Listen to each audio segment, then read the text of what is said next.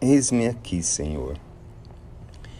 Naquela manhã, Pedro, arrumando o barco, pensava: Senhor, como transformar a nossa vida, pois que estamos sempre tristes, sem caminho? O trabalho cada vez mais árduo e sem nenhuma mudança. A minha casa, que me desse como abrigo, também não consigo alimentá-la como desejava e o barco saindo e com todos os outros pescadores falando outras coisas. Ele não conseguia entender, pois seu coração necessitava de mais conhecimento.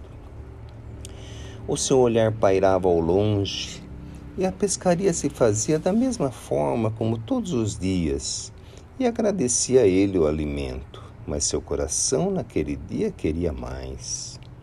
Passou a olhar as primeiras estrelas que apareciam no firmamento e que eram para ele como luzes a iluminar o seu coração.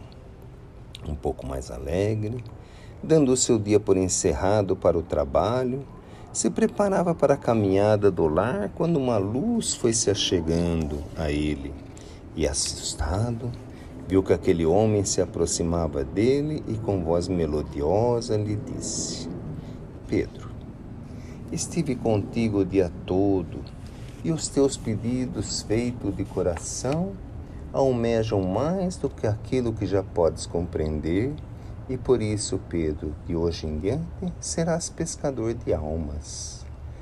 Pedro não entendeu as palavras de Jesus pelo pensamento, mas seu coração se encheu de alegria e disse com voz firme: Eis-me aqui, Senhor. A partir daquele momento, o seu trabalho se multiplicou, pois que ir ao mar para o sustento era obrigação, mas o trabalho que Jesus havia oferecido era o que sustentava o seu coração e a sua alma. A partir daquele momento, a conduta de Simão Pedro se modificou em todos os lugares onde ele estivesse, os irmãos em necessidade, Encontravam nele a voz amiga, a mão que mitigava a fome e a palavra que levantava o ânimo. Meus amigos, todos nós, dentro do pedido que fazemos, sempre temos resposta, porque ninguém é esquecido. Basta a nós saber o que pedimos e até que ponto estamos prontos para dizer: Eis-me aqui, Senhor.